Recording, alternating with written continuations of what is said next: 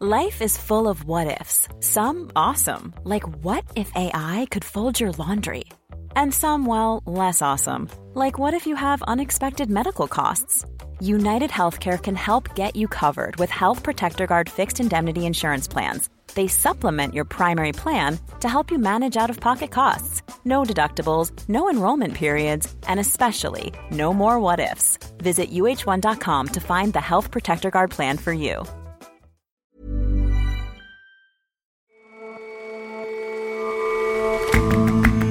Hello, and welcome to The Intelligence from The Economist.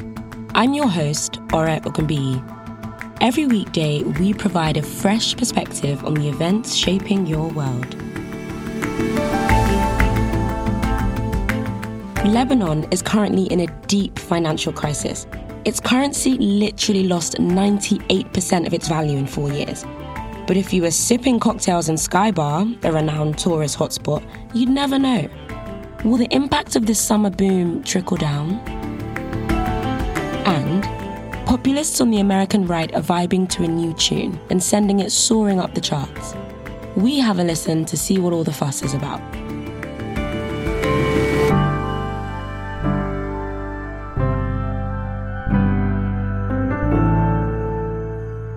But first,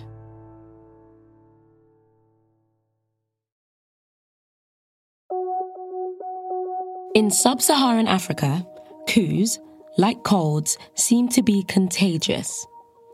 Just a month after Niger was taken over by one military junta, Gabon, a nation about a thousand miles further south, has fallen to another. Les élections générales du 26 août 2023, ainsi que les résultats tronqués, sont annulés. Les frontières sont fermées jusqu'à nouvel ordre.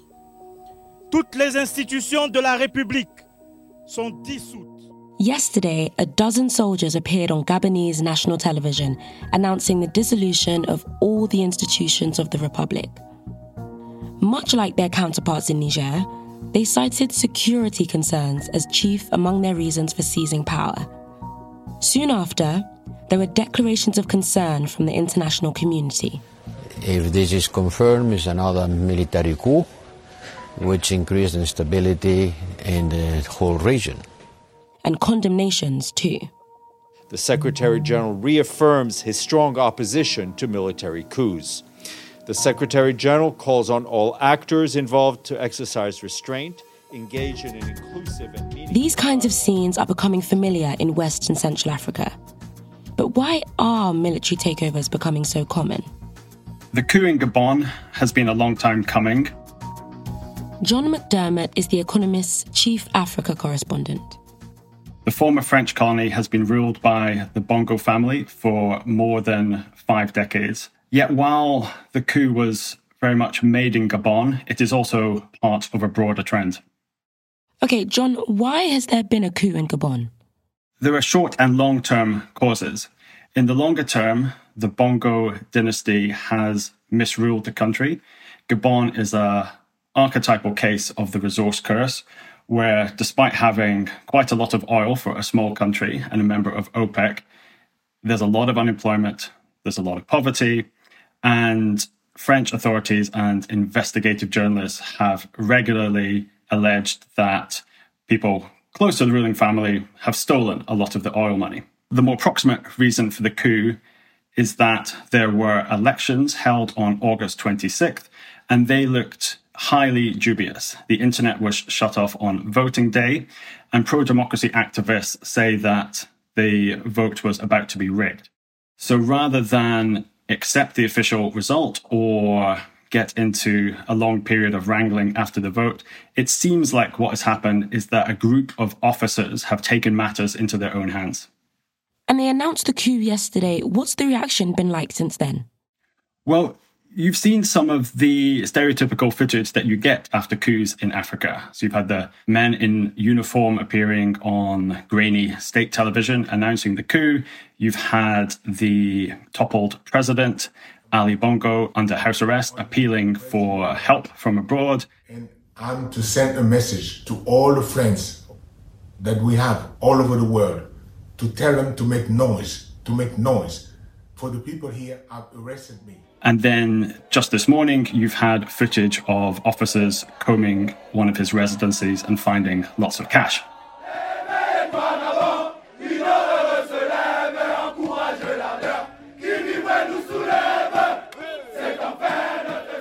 You've also had footage of celebrating crowds. Quite how widespread they are is hard to say.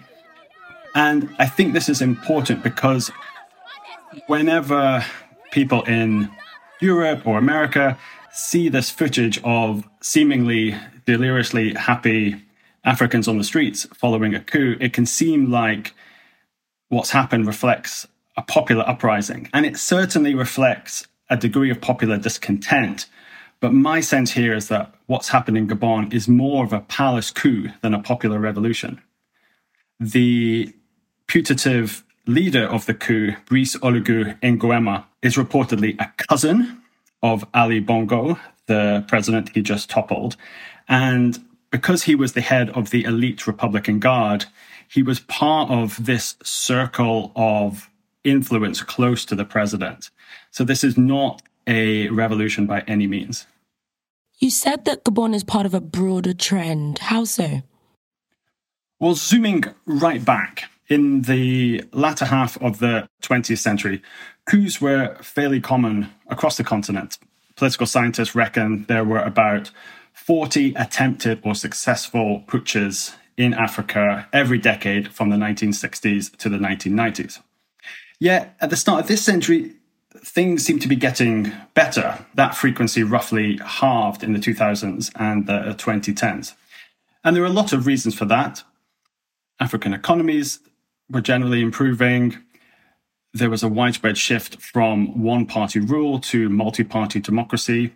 And crucial institutions such as the African Union, the Continental Bloc, and regional organizations were generally pretty swift to come down harshly on any military men that tried to do putsches. The West was also relatively more influential back then and played a role in upholding some of the norms and institutions that kept coups to a minimum. Now, if you, if you kind of fast forward to the 2020s, where there have already been eight successful coups, if you include Gabon, it seems like a lot of that is going in reverse. African democracy lacks champions, economies are often in a bad state, and insecurity, especially in the Sahel, which has seen most of the coups, makes military leaders seem more palatable. And ultimately, like with any skullduggery, if there are no consequences to the act, then you're more likely to do it, and others are more likely to copy you. And that's been the case recently with coups across the continent. And John, I assume by consequences you mean military intervention, right? I'm currently in Nigeria, and there's certainly been a lot of talk around that in regards to Niger. It's not just military intervention. After coups, you tend to find a spectrum of responses from tut tutting to sanctions to potential sending of troops. But this gets to the difficult political dynamics faced by a lot of the African countries around the states where there have been coups. So, in the wake of the coup in Niger in July, for instance, ECOWAS, the regional bloc currently headed by Nigeria, suggested that it would prepare a military intervention. And it seemed like the West, or at least France, was going to be supportive of that. But in recent weeks, they've gotten cold feet. And I think this partly shows the weak leadership on the continent and its failure to have a kind of strong and consistent position against putsches. But it also shows that there are genuinely difficult political choices to make for African leaders. And they see that quite a lot of their populations, as we have reported in a recent poll done for us by Premise, a research firm, that there can be quite a lot of support for coup d'etats on their streets, especially coup d'etats that seem to be going against the West. So, if this really does seem to be a trend, where might we see the next coup? Well, I don't know if we should be getting into a game of coup bingo, but we can look at some of the data over the past few decades. And since 2000, roughly two thirds of all successful coups in Africa have been in Francophone countries. Since 2020, that share rises to seven in eight. Now, that might be a coincidence, but I think it has something to do with Françafrique, which is the name given to how France has managed its former colonies since their independence. There is a sense in these countries that France has a much more interventionist approach than, say, Britain has, and that it is much more likely to prop up venal and pliant elites, which then leads to popular discontent and support for coups, even if not outright coups themselves. So, who might be next? I don't know. Few saw Gabon coming this week, but if I were an aging dictator in a francophone country, I might want to check the loyalty of my army. John, thank you so much for joining us. Thank you, Ore.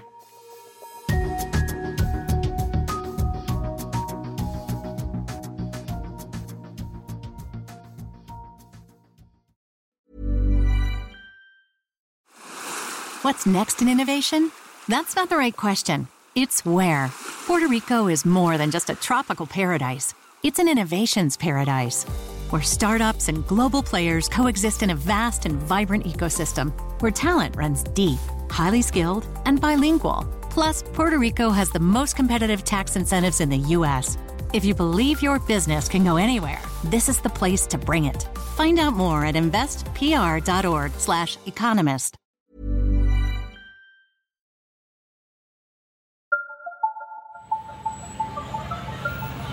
This summer, I traveled to Lebanon. Now, if you've been reading the news, you know the country is in one of the worst depressions in modern history caused by a financial crisis that started four years ago.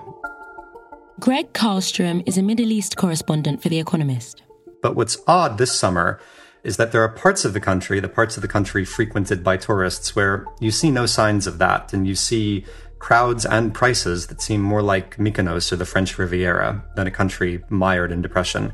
Hotel rooms are full. They can run 400 to $500 a night. Flights from nearby Dubai can be $1,000 each way. The beach clubs that dot the Mediterranean coast, they're packed. I spoke to one visitor who called a popular place looking for a last minute booking in July, and the receptionist laughed and asked if he meant July of next summer.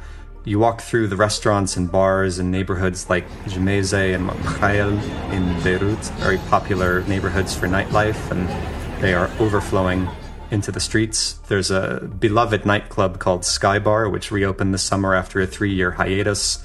Partygoers on a rooftop sip exotic cocktails and dance all night, and the roof is ablaze with neon. Even while on the streets below, the state can't afford to keep the streetlights on.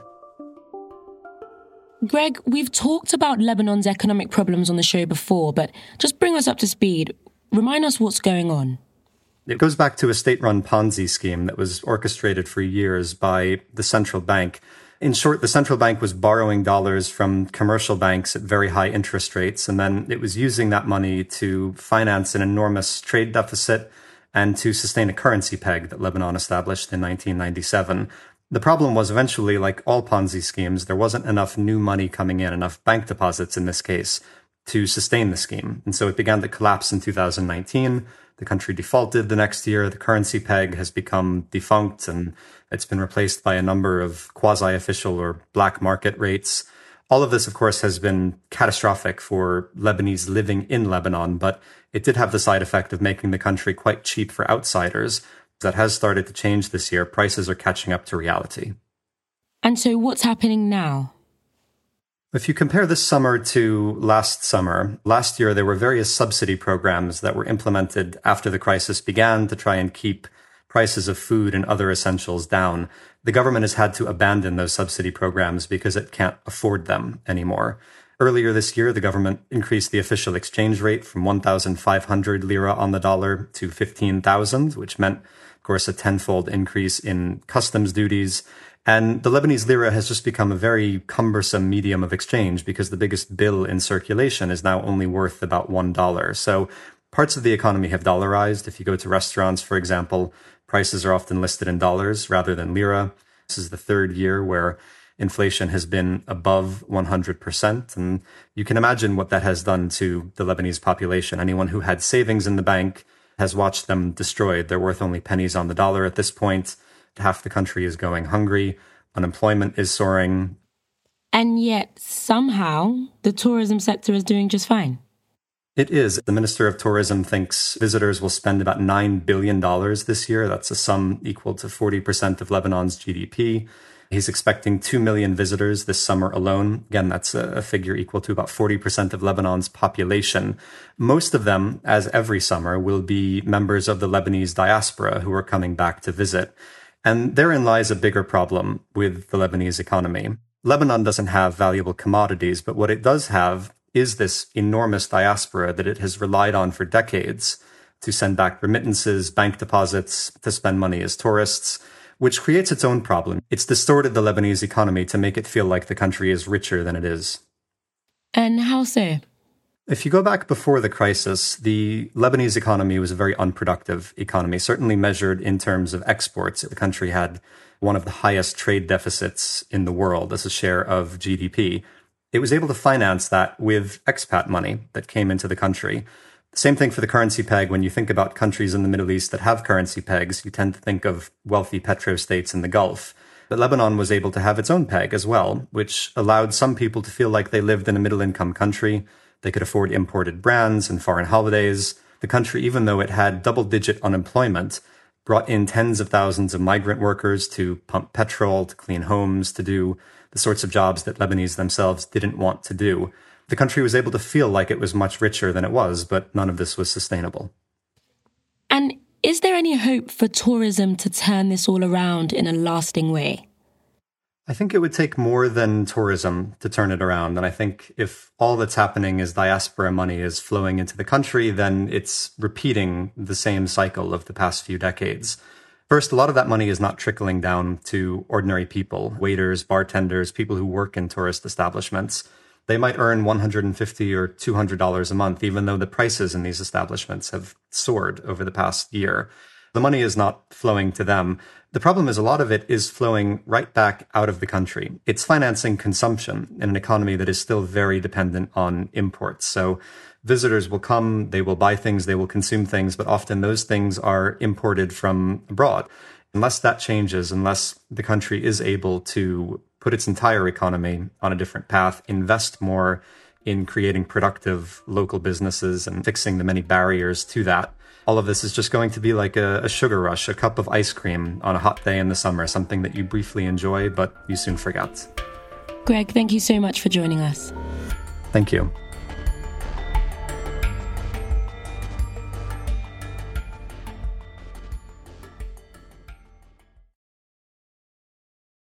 I've been selling my soul, working all day, overtime hours for bullshit pay. So I- Rich Men North of Richmond by Oliver Anthony is a song that has racked up more than 48 million streams on YouTube. Claire McHugh writes about culture for The Economist. He's an unknown artist who's practically shot from obscurity to fame overnight. He's the first musician to debut in the number one slot on the Billboard Hot 100 without having had another song in the charts before. And he's now holding number one for a second week in a row. Okay, I think I can guess from what we just heard what this song's about, but tell me, what is it really about? The song is about the struggles of everyday Americans who feel overworked, underpaid, and possibly even overlooked by society. Mr. Anthony sings, Your dollar ain't shit and it's taxed to no end. And that's speaking directly to the anger that millions of listeners feel at the moment. They're struggling with high inflation, living costs, and a general sense of disillusionment in Washington. And what's interesting to note is that this song's resonated with people beyond America. On YouTube, commenters from Zimbabwe and Britain have said that they feel heard by this music. But there's been plenty of American blues and country music about the struggles of working class life. It's a constant theme. Why is this song making such a splash?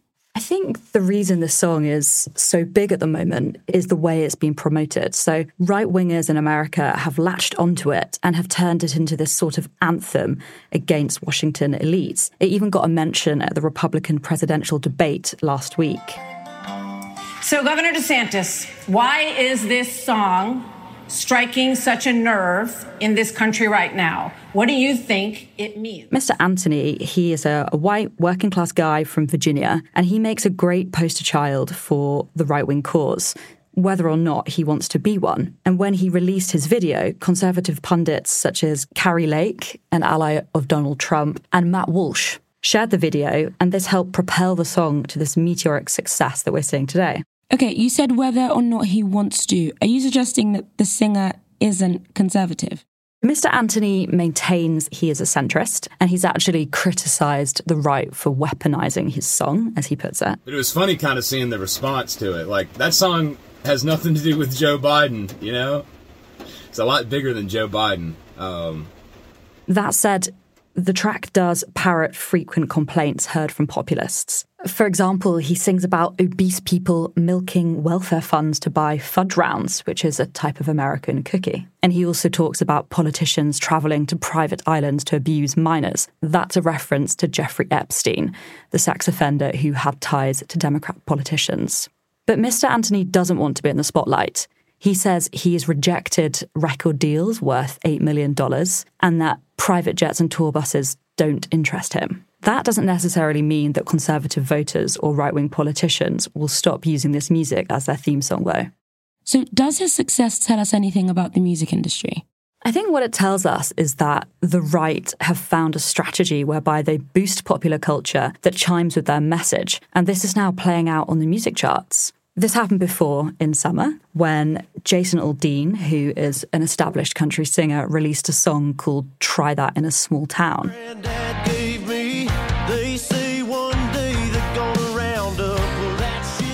The song is a, a, warning to urban protesters, and the video was criticised by many for being racist and for promoting vigilantism.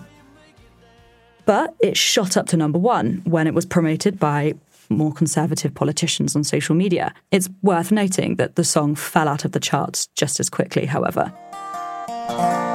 It will be interesting to see if Rich Men North of Richmond can sustain its position at the top of the charts. But it does seem like a template for other songs which the right could jump on to push their message. Claire, thank you so much for joining us. Thanks, Ari.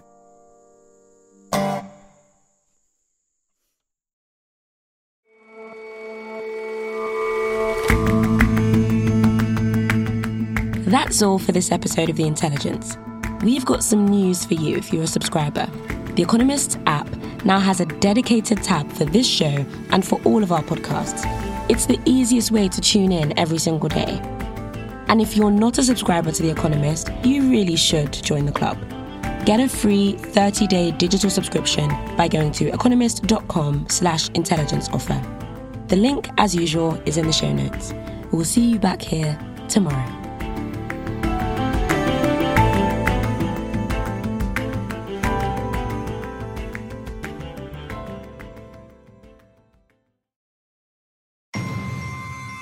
The world is unpredictable, but it's also understandable.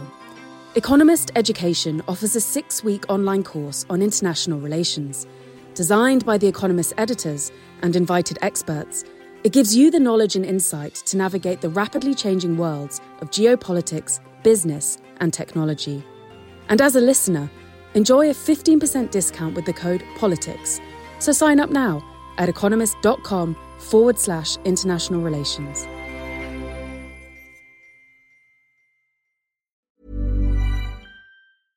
Hi, this is Janice Torres from Yo Quiero Dinero. From a local business to a global corporation, partnering with Bank of America gives your operation access to exclusive digital tools, award winning insights, and business solutions so powerful you'll make every move matter. Visit bankofamerica.com slash banking for business to learn more. What would you like the power to do? Bank of America NA, copyright 2024.